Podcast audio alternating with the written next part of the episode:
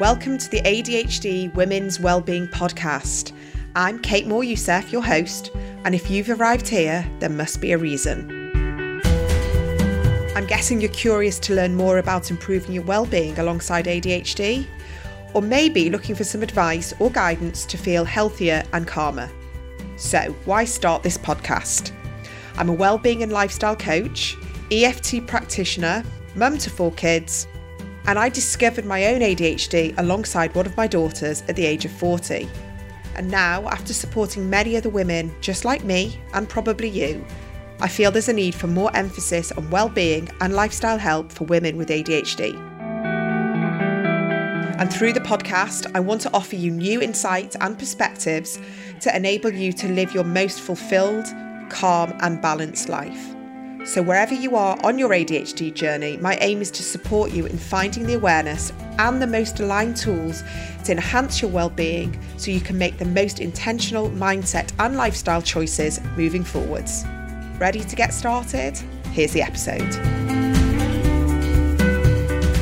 So hello everyone, welcome back to the ADHD Women's Wellbeing Podcast. I am Kate Moryoussef, your host. And we've got another fantastic guest for you today. So we've got Pippa Simou. Her background is secondary education. She's been teaching RE for probably over 20 years now, holding lots of different positions in a variety of settings. And in 2016, to achieve further flexibility to support her own neurodiverse children, she joined a local charity as a coach and trainer. So working to support parents and professionals who live with children who have either ADHD or ASD. And actually, it was then in 2017, she was diagnosed with ADHD, which highlighted the lack of understanding and services for women with the condition, which we feel very strongly in the UK. And she then started The ADD-vantage in 2020, which offers support services specifically to women and girls with ADHD symptoms to help them understand and grow into their symptoms. I love that. And so now Pippa coaches women one-to-one and mentors girls in local schools and trains professionals working with young people. And she's also recently been awarded an MSc in psychology, and which I have seen you talk about on your platforms, which is so interesting. And she has 2 teenagers and a gorgeous dog called Oscar. And I'm so happy to meet you, Pippa, because I've been following you for such a while that it's nice to just have a conversation face to face and to also know what you're doing in the UK here for women and girls with ADHD. So welcome to the podcast. Thank you very much. I'm really happy to be here. Thanks for the invite. No problem. So obviously in that short intro, I talked about your late diagnosis. Do you mind me asking how old you were when you were diagnosed? I was 44. Okay. So I was 40 and I see this pattern. I mean, it seems to be sort of like late 30s, 40s, even sort of early 50s. How crazy is that we've kind of gone through our lives, not quite understanding ourselves, and then to get this sort of diagnosis, which from my personal perspective, and I can see from you that it is a game changer. It's life changing. It changes our career directions. It changes everything. Can you give us a sort of a little bit of a snapshot how it changed your life? Well, obviously, you're the same woman that went in the door that comes out the door with the diagnosis. So obviously, I'm still the product of all the experiences and all the relationships and the tosses and turns of life that had got me to that point.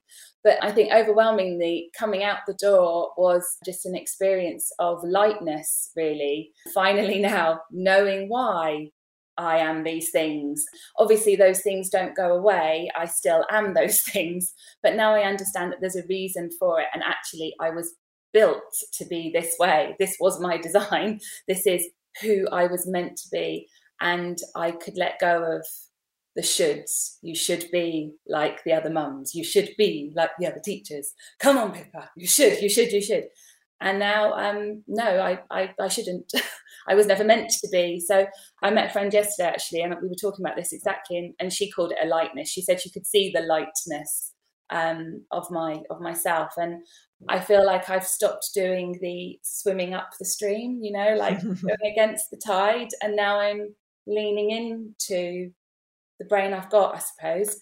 And yeah, a lightness, really. And although that might sound quite all cheery and positive and everything, which it is, I am actually really cross that it was possible for me to get to that point. And it was accidentally fine. I did not think I had ADHD because my measure stick was my son and my husband, and I'm nothing like them. So I would have said, well, you don't have ADHD then, Pippa, because you're nothing like them. I just feel really cross that could be the case, that I could have got to that point still not knowing. I mean, I did plenty of reading when my son was diagnosed. I did. I understood it was a hereditary condition, and he's very like his dad. So I was like, well, obviously, that's where you get it wrong then. And end of journey. No one sort of talked to me about different presentations, how it might be in a woman. And when I was not when I was diagnosed, when I realised, oh my days, you have ADHD. Actually, I paused myself and I went straight to my daughter because her situation was more urgent than mine. She'd just done her GCSEs going into A levels, and she's very like me. So I said, well, if I have it, you've probably got it. So we probably need to address that. So I was so grateful for her that we caught her there, and she's gone on and done remarkable things that I expect she probably could have achieved without the diagnosis, but I'm sure the journey would have been so hard, and there would have been many more bumps along the road. So I had that answer question. I'm quite not sure. I can't remember. Yeah, no, absolutely. And I love that analogy of sort of like swimming upstream, like, we spend our life swimming upstream, and now we can stop that resistance. And I, fully resonate with all of that.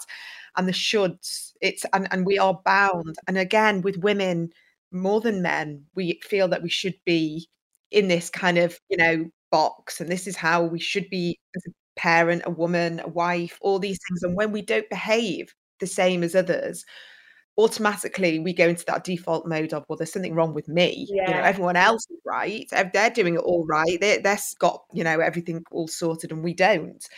And that does really harmful things to our self-esteem and self-worth. And I really do resonate with everything that you were saying. And I had a sort of a similar situation with, I grew up with two brothers who had ADHD, and they presented like boys, both differently. One sort of inattentive, one was sort of more hyperactive. I saw the fallout in the family further. And then my daughter, over lockdown, we knew that something was going on, and I started reading, and it was like lots of light bulb moments for me. And I was like, wow, I was exactly the same as her as a child.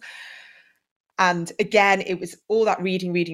And so let's get her sorted, got her sorted. And then it sort of fell onto me. And that was when it was the same level of, wow, okay, this lightness, now I understand. But also that level of, how did this get missed? Yeah, I knew that I was quiet and shy, and I didn't want to make a fuss, and I didn't like to, make anyone kind of notice me. But I know I could have done better. And I wanted to talk to you about sort of academically, because I feel that there is a stigma, isn't there, that if you have ADHD, you're not going to do well academically. And I see this time and time again in women who are achieving masters and PhDs. And they are almost more academics in some places, not obviously all. And I know, and I can reel off a whole list of reasons why sort of I believe that is. But because people who are academic and have, been teaching or have, achieved all these qualifications, they think they shouldn't have ADHD. How did that present for you while you were a teacher and you were, taking further education? Mm. Well, so I would say that by luck, not good management, my life has been pretty good. The terrible things that can happen to undiagnosed, unsupported people with ADHD have not happened to me. And I feel very fortunate. It was a chance conversation at uni. I was finishing my degree, and my supervisor said, "What are you going to do, Pippa?" I said, "Oh, I'm going to get a job." And he was like, "Doing? I was going to get a graduate job." It was back in the day when they were, adverts, graduate jobs. I sent some letters, "I'll get a job." And he said to me, "I think you'd be a good teacher." And I thought, oh, okay. So I applied to Cambridge, and I thought, they'll know what they're doing at Cambridge. If they let me on their teacher training course, probably I would be a decent teacher. Anyway, I went to Cambridge, I got my teaching qualification, and I think teaching saved me because it really suits the ADHD person. Like, you never have the same day twice. teenagers are incredibly stimulating and interesting human beings to work with. I was talking about what I loved. I'm so into faith, religion, practice, ethics. So I'm talking about what I love. I'm never sitting still. I never have the same day twice. And I loved what I did. And I think that's the thing. If you have ADHD and you do what you love, you are likely to be brilliant at it. And I was a really good teacher. I wasn't so good on the data, not so good on the report writing, messed up with the drop-down boxes, got the wrong names at parents' evening. But so when those things happen, I would be like, oh my God, you're so stupid, you're so thick, you know, like, oh my God, you should be like the other teachers, Pippa. But on the whole, I think I probably shone as a very good teacher to the kids, definitely. You know, I think they forget what you teach them. They don't forget how you made them feel. And I think exactly.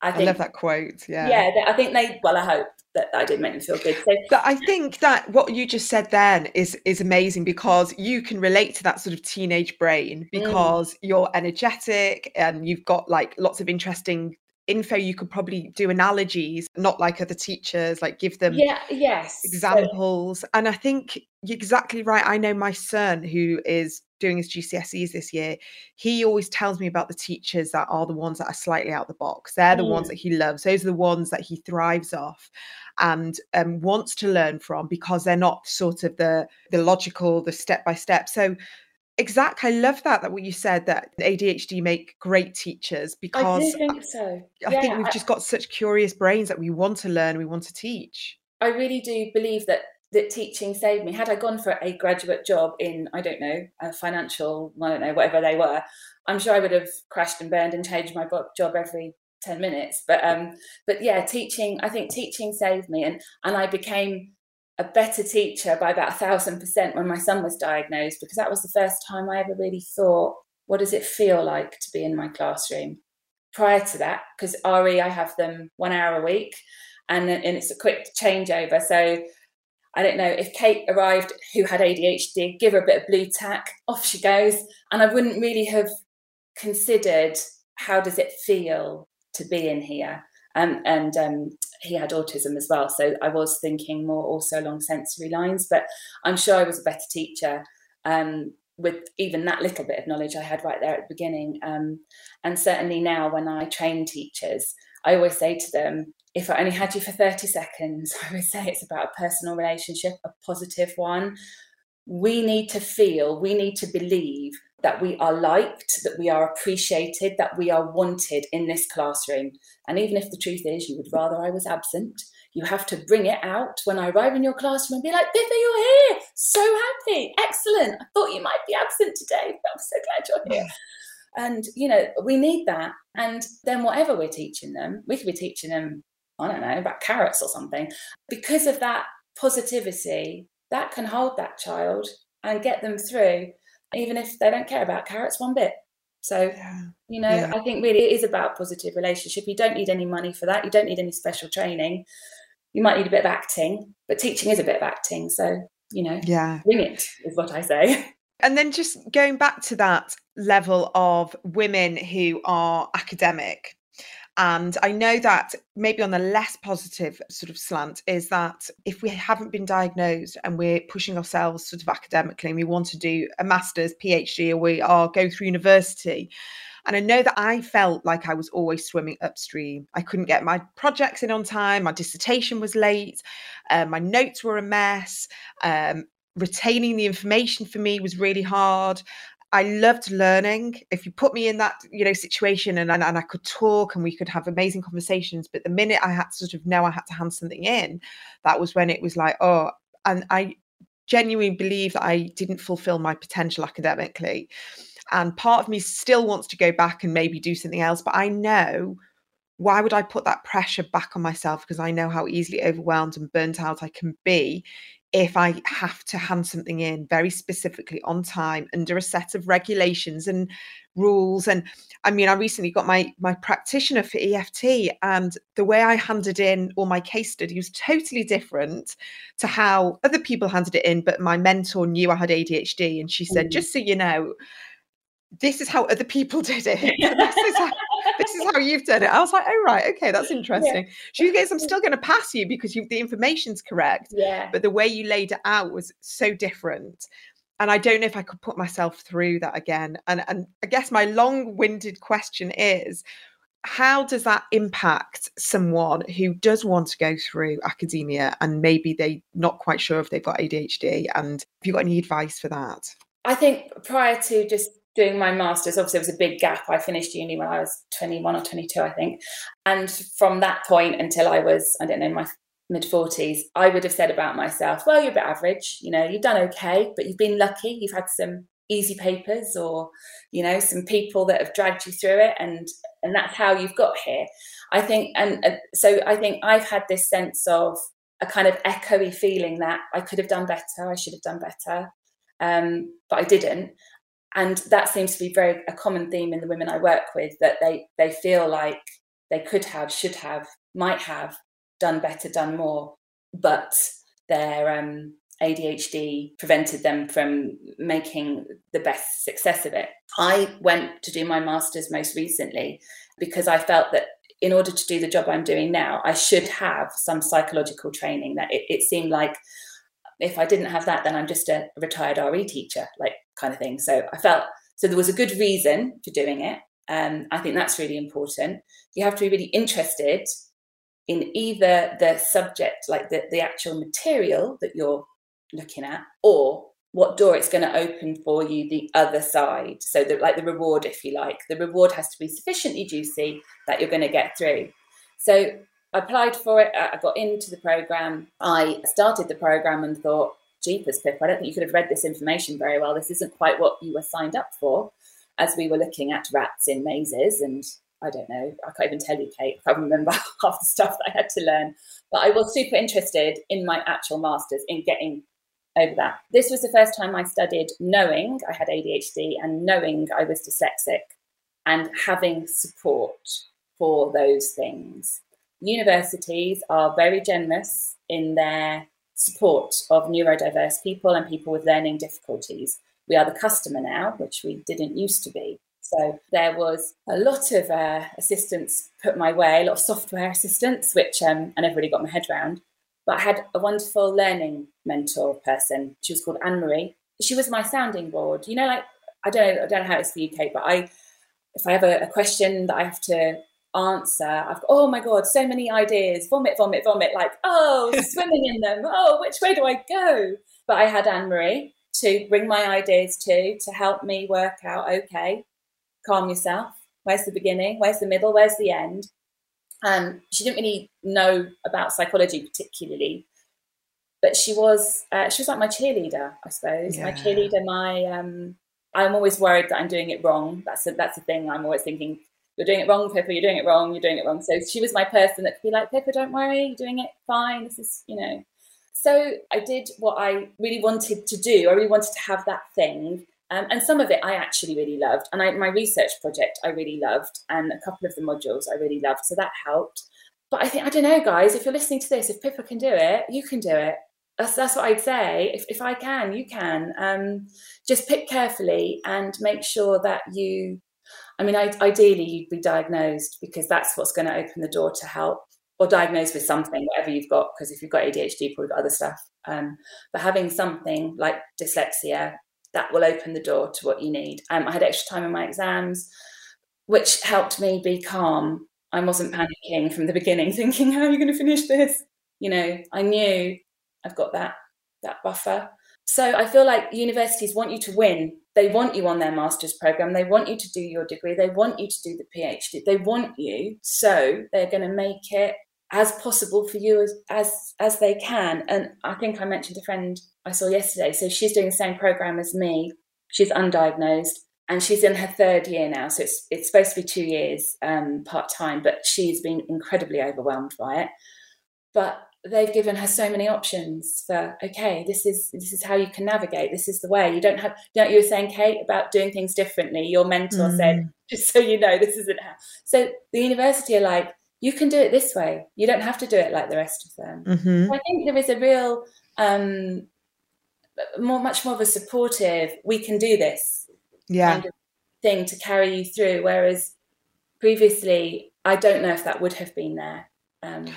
Yeah, I definitely feel there's a shift, 100%. And maybe here in the UK, I know this is, people are listening globally, but I do feel we're potentially on the back foot with definitely women getting diagnosed. I know awareness is there, especially with sort of autism, dyslexia, and this should be celebrated, because no one should feel that they have to be in a specific box, and learning can be so neurodiverse. And it's wonderful because, you know, this podcast is about women's wellbeing with ADHD. And I know for a fact that I am not a happy person if I'm not fulfilled, if I'm not learning, if I'm not curious. I mean, this podcast for me is just...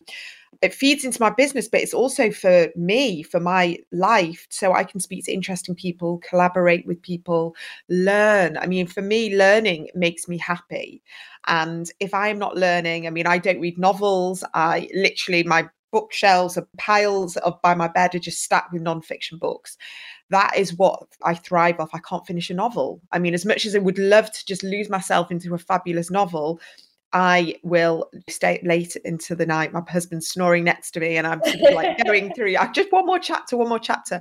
Yeah. And that is what definitely feeds my well-being. And I think if we, as an ADHD woman that's undiagnosed, who has that thirst and that drive to learn, and then there's a roadblock in the way, it's a very hard place to be. And I feel like I have probably been there, because it's almost like you can see something in the horizon that you want to achieve, but there's something telling you that you're not good enough or you're not capable. And, you know, to have that maybe as a child, you know, you see children succeeding in their exams and knowing that, you know, I'm just as clever as them. So what happens to me in that exam, or what happens to me in the retention? And that's why it's so important that, you know, if people are listening now, parents are listening, and they suspect they've got a child with ADHD, or perhaps they have wanted all their lives to go back to studying, I want them to know that there are options, and your examples are fantastic. So through your coaching, I know what you said about your mentor, Anne-Marie, that she was your cheerleader. Yeah. And how important to have a cheerleader, especially with ADHD. And what you're doing with your coaching, with the ADD-vantage, would you say that is an element of cheerleading for people? 100%. Yeah. I mean, coaching, really, I don't do any work. They do the work. The client does the work. I am cheerleader in chief. I am the accountability person. I'm the ideas person. I might do a bit of facilitating, perhaps, particularly with younger people, but they do the work. But I am their cheerleader, and I hope that I am also a good good example to, like I said earlier, you know, like if Pippa can do it, you can do it. And I think that is really, we really thrive with a positive approach, and I think that's because we're probably so down on ourselves. You know, we are literally thirsty for this positive feedback. I'm sure you've heard of rejection sensitivity dysphoria. So Ned Halliwell talks about something that's the opposite. I wish I could remember it. It has the word euphoria in it, but yes. It basically, it means like, so rejection and criticism sends us to the darkest place. We feel like we've been knocked over by a tsunami, never going to be able to get out of it. It's hideous, dysphoric. But if I am receiving praise from you, if I am receiving encouragement and cheering from you, then I will literally be like turbo powered forward. You know, I will be on rockets going forward. We are not very even, are we? We're either up here or down there. But it doesn't take much to get us up here, you know. But we do need it from an external. We don't have enough of it inside naturally. So we need it to come at us. So my lady Anne-Marie, she gave me that. My husband, my friends. I got a distinction in my masters, and of course I was surprised, and no one else was. You know, everyone else was like, "What you did?" And I'm like, "Oh, distinction! Oh my God, that's just, you know, how, you know." And they're all like, "Yeah, we totally expected that, Pippa." You know, because that's how we are. We just think. I don't know. I think I went through most of my life going, well, Pippa, you're just a bit crap, a bit average, a bit like chaotic, a bit all over the place. And now I can say I'm academic. I am academic, and No, I can say it. It's easy. I can't. I'm not. It's not. I'm not fighting that. I can say it. So, yeah. So cheerleading's huge for us, definitely. Absolutely, definitely. And my husband, bless him, has been at the end of all my tears and woes and, you know, self-criticism. And way before I was diagnosed, he's just like, I don't understand why you can't see what you're good at. Like, why can't you see? And he just couldn't get it. And, you know, the fact that you mentioned rejection sensitivity dysphoria is that I'm actually doing a workshop tomorrow by the time this comes out, will have been finished, but the recording will be available. And I have got 90 people signed up for a free workshop that I'm doing using EFT to help with RSD. And it's unbelievable. I mentioned RSD and people just like, oh my gosh, I need help. And it is a real thing, especially in women, that we are just so down on ourselves and we just feel that criticism, that feedback, that most of the time it's not even real. It's completely, a figment of our imagination. But at the time it feels very real and very hurtful and debilitating. And that's what's hard, isn't it? Because like you said, we don't have that intrinsic motivation or that intrinsic kind of self-worth that we have to kind of keep going to someone else. And I think I must have listened to the same seminar with Dr. Halliwell, because I remember him mentioning that opposite the euphoria, and I'm trying to remember it and I can't.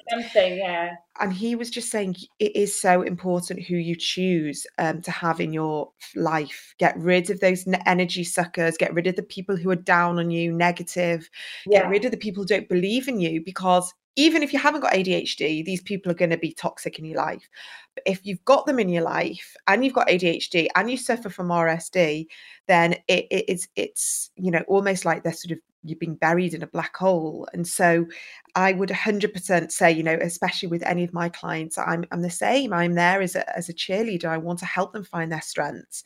I want them to get rid of their limiting beliefs and old stories and things that just aren't serving them anymore, things that they've held on to from childhood that are still 30 years later, they're still using as an excuse or something to, you know, to tell them that they're not good enough. Just interrupting this podcast to give a shout out to my sponsors. So I've always been a fan of protecting and supporting my own health with vitamins and supplements. And now, as a busy mum of 4 kids, I try to help them as much as possible with their nutritional support. And now that I'm understanding ADHD more and more, I'm a real firm believer that as vital as it is to look after our physical health, we must also support our brain and emotional well-being as well. And for that reason, I've been taking omega-3 and 6 supplements for many years, which have undoubtedly supported my mood regulation and emotional well-being. And I've now been giving Equazen for my own children for several years now. They are a permanent fixture in our cereal cupboard to give them just before school. So Equazen are fatty acid specialists with a range of products to support brain function. Backed by clinical studies, Equazen supplements are a precise blend of omega-3, EPA and DHA, which contributes to the maintenance of normal brain function, and are made from fish oil and omega-6 GLA from primrose oil. Like me, you may have some fussy eaters in the house. So now that I give my kids Equazen, I feel much more relaxed knowing they're getting these essential fatty acids in capsule form. Equazen's range of supplements are suitable for all members of the family, as well as for pregnancy and babies, and contain a balanced formula to really help get the natural benefits of fish oils without that fishy taste. My 2 youngest kids are super fussy and take the strawberry flavoured chews every morning without any drama. Unbelievable. So to get discounted Equazen products for all the family, head to boots.com. That's boots.com and enter the discount code KATE15, that's K-A-T-E-1-5, KATE15, to get 15% off all Equazen supplements. And for more information about Equazen and all the products they've got, head to their website and learn how they can support you and your ADHD journey. Have you got any CBD oil fans out there, or just curious to try a trusted CBD oil brand? Well, look no further. Our Remedy is a great new brand that I've recently come across and instantly love. Our Remedy is an award-winning wellness brand aimed at women's sleep, periods, stress, and anxiety. So pretty much our lives, right? Our Remedy is made of unique blends of CBD, adaptogens, and essential oils. Everything is organic, cruelty-free and vegan, and all their products are made here in the UK and packaged using eco-friendly materials, making it sustainable for you and the planet. So not only do they do that, but they also donate to charities for each product they sell. How great is that? I love the Pretty Peaceful CBD, which I've been taking at night to help me sleep, and is a mix of geranium oil, which is great for anxiety, lavender oil, which helps with sleep, and orange oil, which makes it taste really nice. And they've got another CBD oil mix, which is called, wait for it, Moon Swings, which is mixed with clary sage for period cramps and hormones. I swear by clary sage, one of my all-time favourite oils, and mint to help it taste good. So if you are looking for something more natural to help you with sleep and hormones and want to make a switch to something you can take every day without any unpleasant side effects, Our Remedy is really worth trying. Within a week, I felt the difference. It was more of just an underlying daily calm that I noticed. So if you're ready to make a change to your lifestyle, I'd highly recommend giving Our Remedy CBD oils a try. Head to their website, which is ourremedy.co.uk. That's Our Remedy, OurRemedy.co.uk. And to get £10 off your first order, enter the code ADHDPOD10. That's ADHDPOD with a 10, 10, and you'll get that discount. And now back to the show. I love what you've done, that you've set up this business, this coaching company to focus on people's strengths, to focus on women and girls' strengths, because we obviously don't want to brush away the feelings and the emotions. There needs to be an element of validation and acceptance. But then we need to go, okay, right, what can we do now? Like, let's stop focusing on all the negatives and let's move on to what we can do and what we're bloody brilliant at. And very often we're brilliant at many things, but they just don't look like organisation or grids and tables and very sort of logical linear thinking, which seems to be celebrated and congratulated in the working world. But once we kind of accept that all the best artists and writers and illustrators and scientists and mathematicians and all these people who have created great things have probably got some form of neurodiversity, that's when it gets exciting. And I know that's what you talk about a lot online, isn't it? So can you give us a little bit of, like, so we can end on a bit of a high with this podcast. First of all, what strengths do you see in your clients when they come to you, and how do you celebrate that with them? So, well, I would say that every woman I meet is different. So I don't have like a course of coaching session one, coaching session two. People don't talk about ADHD as a spectrum condition, but they should, because it really is. And we are so shaped by our past experiences and past relationships that it is always unique. And normally when my client base tend to be professional women from all different walks of life, they can be in the medical field, they can be in creative roles. I would say they're all achievers, they're all motivated, they're all doing really well, but of course they all feel like they should be doing better. But I think what I try to do is one of the things I try to do with them is about reframing the language, the way we speak to ourselves, our inner voice. I don't say ADHD is a superpower. I know some people do. I'm not in that camp. But what I do say is that there are many, many strengths that can power our success. And it's helping each woman reflect and see where those strengths have shown up in her story, because they will be there. It have a broken she feels, especially at the beginning of coaching. You know, people don't come to me because everything's great. You know, they come to me because things aren't as they wish them to be. But it's reframing language. Of course, I wish I could think of any examples right now, because there have been a couple very recent. I can't think of any. But, you know, like, for example, to be called impulsive, you know, you don't feel like, oh, yay, Kate really likes me then because she called me impulsive. It's not super positive, is it? But if you think about impulsivity is creativity, is spontaneity, for example. Don't those things sound a lot nicer? And aren't they actually the same thing? You know, do you see what I mean? The women that come to me often, and this is true for myself as well, but we've been too something, you know, like from other people, we're too sensitive, too much, too loud, too energetic, too something. And it's about letting go of people that have brought that to you. Like you were saying earlier, you know, we've got to be really careful about who we invite in. And if those people aren't lifting us up, then we need to get rid of them one way or another. I'm not saying we should take them out of the shotgun. I'm just saying, you know, distance, and then hopefully time will make them disappear into the ether somewhere, because we are super influenced by the people around us, and they can't really be kind of middle of the road. They've got to be definitely lifting us for us to be like the best version of ourselves. I suppose that's what I'm working with my women on, being the best version of yourself, living well with ADHD and being the best that you can be in your situation. So it's reframing language. It's considering how we speak to ourselves. We are amazing friends to everybody except ourselves. But I would never say out loud to another human being some of the things I have said out loud to myself.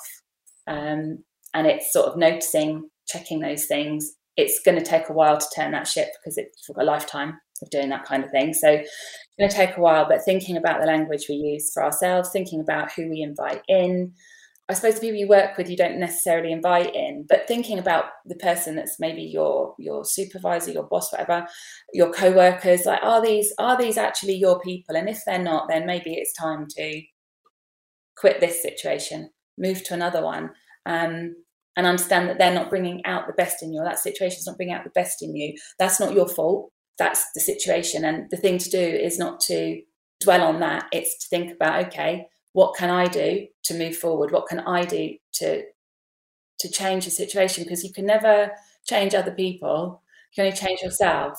I'm often saying nothing changes if nothing changes. You know, we can talk about this all day long, but if you're not prepared to make some kind of change, then why will it be different? It won't.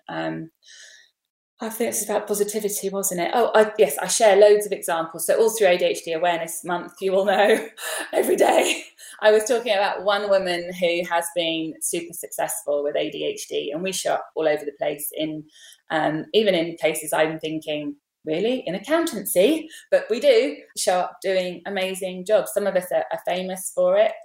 Obviously, you've got Simone Biles, the most decorated Olympian gymnast on the planet. And then there are people that maybe you haven't, not everyone has heard of, like Trudy Styler, for example. She's married to Sting, so everyone's going to go, oh, yes, now I know who she is. But she's an incredible woman and a great advocate for neurodiverse women and women's education. In fact, she's a UN ambassador. There's another lady called Marguerite Joff who began something called the Kaleidoscope Society, celebrating women with ADHD. She's in the US somewhere. I think her background's in marketing. But, you know, we are those people. We do those things. We start charities. We start our own businesses. Helena Hills, she's a True Start coffee lady, right? So her previous job was making cat furniture. You know, that could be more ADHD. We are those people, like, yeah. And I love it. I love sharing examples. Tracy Autsuka is someone I'm often signposting my clients to. Her stuff is amazing that she puts out there. And I think she's a lawyer by training, but now she's social media queen and got this amazing podcast and does these super workshopy things. So I feel like there is no reason why we cannot thrive, why we cannot live well with ADHD. But we have to understand the brain we've got. We have to own it, know it, make sure we have the right people around us, do what we love, because we can concentrate. It's stupid to say we can't concentrate. If we're interested and we love it, we'll be brilliant at it. Like you were saying about your reading, how you literally suck it all up. If you were reading about, I don't know, allotments or something. I don't quite like allotments. Oh, okay, that would be one of the books. I'm not very good at that type of thing. I'm just like, give it to me when it's grown. Thank you very much. Yeah. Well, that's funny enough. What you were just saying then is, my ADHD brain, this is way before I was diagnosed, decided to set up a succulent business, and I've never in my life touched a succulent or didn't done any gardening or anything like that. Interesting choice then. Yeah, and I woke up one night and I was like, I'm going to start a succulent. This was way before it came to the UK, and it was like, I kept seeing it on Instagram in America. I was like, I've not seen this here in the UK. I want to start this here.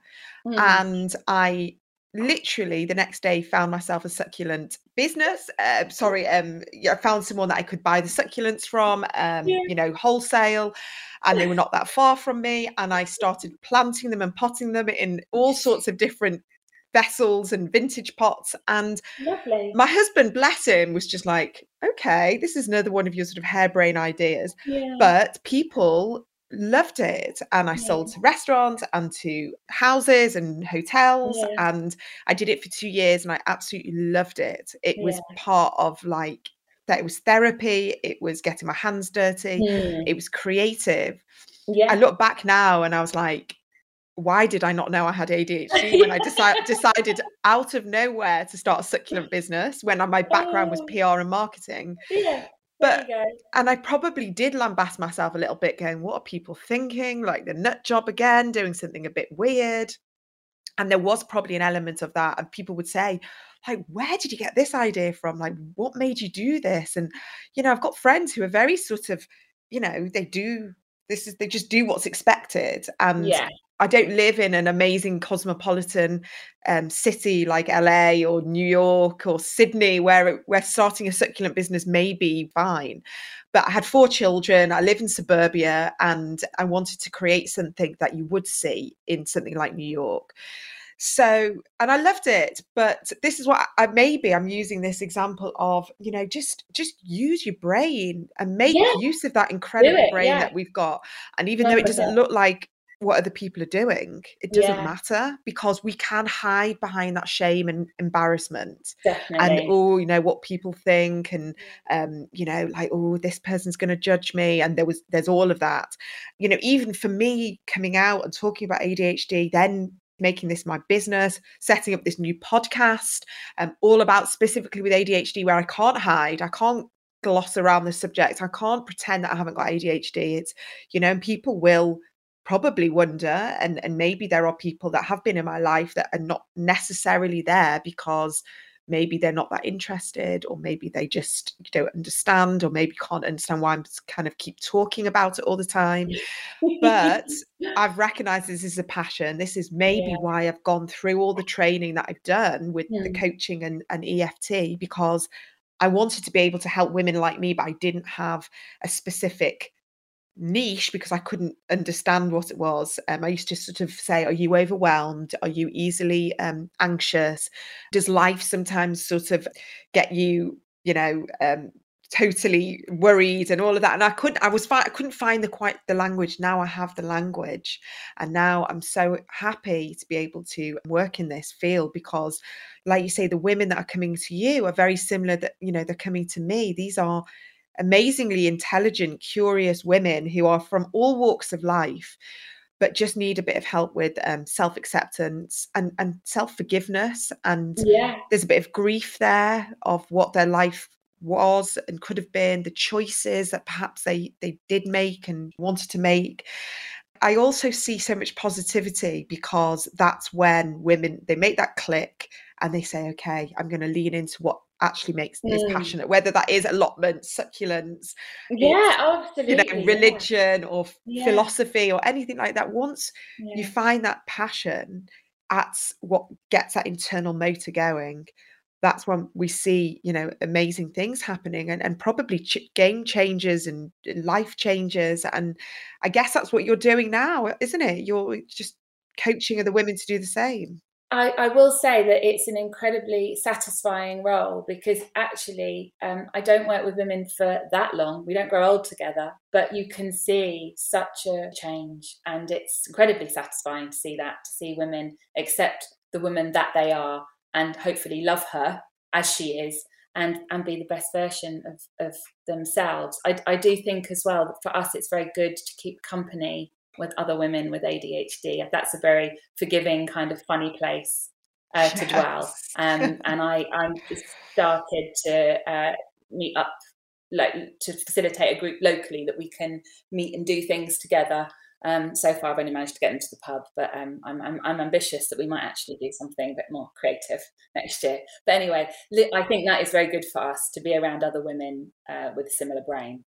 Yeah, 100%. I mean, it's no surprise that the women I've connected to over the past year or so online, through the podcast, through our work, through the collaborations, are all women with ADHD, because I feel like we're very much on the same page of, you know, making sure that we do, you know, big each other up and support each other. And, you know, I hope that we'll be now stay in touch, because there's so many, you know, great things that can be done. And I think this is just the beginning. And I know that a lot of people will be really interested to follow you, Pippa. So where can people find you? Where's the best place online? So I have a Facebook page, The ADD-vantage. So that's ADD-vantage. I have a similar handle on Instagram, and on LinkedIn, I am Pippa Simou. I probably dwell most comfortably on Facebook. I do try and get my message out on the others as well. I've got a website, The ADD-vantage. So the add-vantage.co.uk. So you can find out more about what I do there. But I suppose my goal is to help women live well with ADHD, basically. That's what I'm hoping that I do. And I love your work, Kate, and I love your the things that you post and put out there. I'm doing an EFT course in the new year that I'm looking forward to, because I can see what I love about it is, my gosh, you can do it anyway. You've always got your fingers, right? You're always equipped. You don't need anything else. And I'm really hoping that I will learn enough to communicate it a little bit with the girls that I work with, because they can be incredibly anxious and overwhelmed in a mainstream setting. And particularly after COVID's thrown a whole new level of misery in there. So, I thank you for inviting me, and thank you for all the work you're doing for our tribe. I look forward to listening to the other episodes and the other people that you've had on. Thank you, Pippa. It's been a pleasure, and I'm sure we will be speaking again soon. All right, take care. Thank you for having me. Thanks. So that's today's episode done. Did what we talk about resonate with you? I really hope you found some takeaways that may inspire you to make some small changes that enhance your daily life. And if you did find this episode insightful, please do consider sharing it. Knowledge and awareness is power, especially with ADHD. You can also head over to the show's Instagram page, which is ADHD Women's Wellbeing Pod, and join the community that's waiting for you there. And if this episode really did strike a chord, please do consider leaving us a review to enable more people who need to hear these conversations find the show. Thanks so much for joining me today, and see you next time.